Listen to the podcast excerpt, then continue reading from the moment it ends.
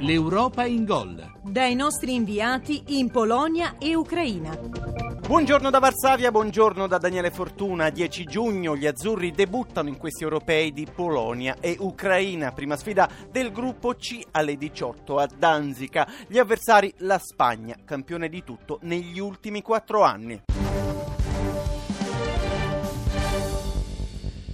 Prima della partita degli azzurri ricordiamo però cosa è successo nella seconda giornata di Euro 2012, gruppo B con sorpresa quella della Danimarca che batte l'Olanda 1-0. La Germania conferma di essere una delle favorite per la vittoria battendo con lo stesso risultato 1-0 il Portogallo.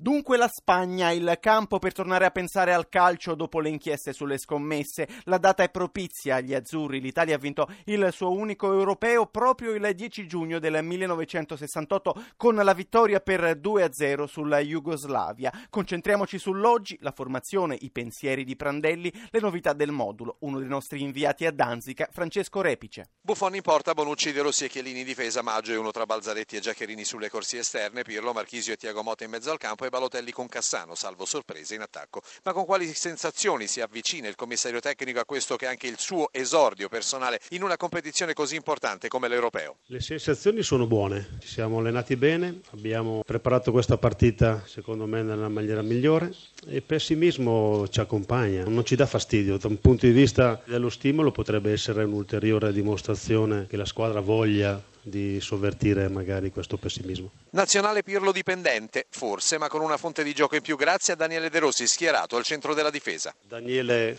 ha interpretato quel ruolo nella maniera migliore anche nella Roma in certe partite. Nell'eventualità che dovesse essere schierato in quella zona del campo, non deve interpretarlo solo e esclusivamente come difensore, ma come centrocampista in quella zona del campo. Problemi di pallone, tutto sommato, tiene a spiegare Cesare Prandelli con un sorriso che in fondo è un elogio del buonsenso. I problemi li hanno le persone che sono a casa, che si svegliano, che hanno la casa, i nostri terremotati, quindi questi sono i problemi della vita. Si sta parlando di calcio, tante volte ci prendiamo troppo sul serio. Il richiamo del commissario tecnico, l'attesa del capitano Gianluigi Buffon. Ancora da Danzica, Antonio Monaco. Quanti pensieri e quante responsabilità per il capitano degli azzurri Buffon. La consapevolezza quella di affrontare un torneo come l'europeo difficile e imprevedibile, con subito un ostacolo sulla carta insormontabile. Ci rispetteranno come si rispettano tutti gli avversari che si incontrano, siano essi più forti o meno forti. Nel calcio quasi sempre vincono i più forti e loro lo sono. Ogni tanto vincono i più bravi. La storia di queste competizioni indica che le sorprese sono sempre dietro l'angolo. In tutte uh, le competizioni che si rispettino ci sono delle squadre favorite e ci sono delle squadre oggettivamente più forti, che non sempre vincono, perché la Grecia nel 2004 è stata più brava di 5-6 squadre che erano superiori a lei, la Danimarca nel 92 è stata più brava di 15 squadre che erano superiori a lei e ha vinto. I nostri avversari ultra conosciuti, da scoprire però c'è ancora molto, per esempio se le ambizioni la smania di vincere siano sempre le stesse. Filippo Corsini.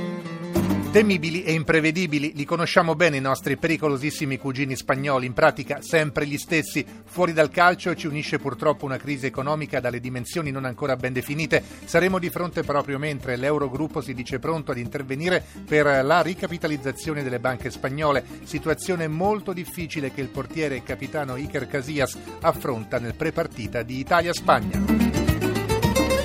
Sumidos en una crisis brutal y también en un país en il paese è alle prese con una crisi brutale. Il calcio è una via di fuga per tutti gli spagnoli, dice Casillas, ma non sentiamo una pressione maggiore per questo.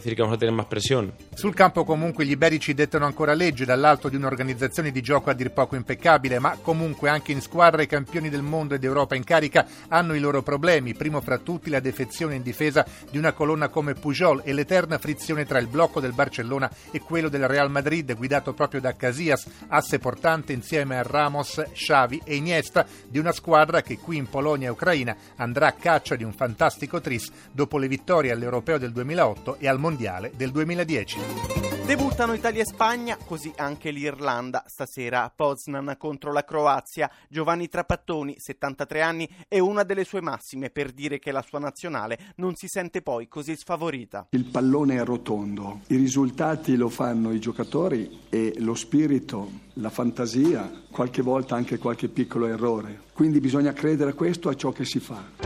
Grazie a Fabio Cardinali per l'assistenza tecnica, ancora europei su Radio 1, le radiocronache e gli approfondimenti oggi in Domenica Sport.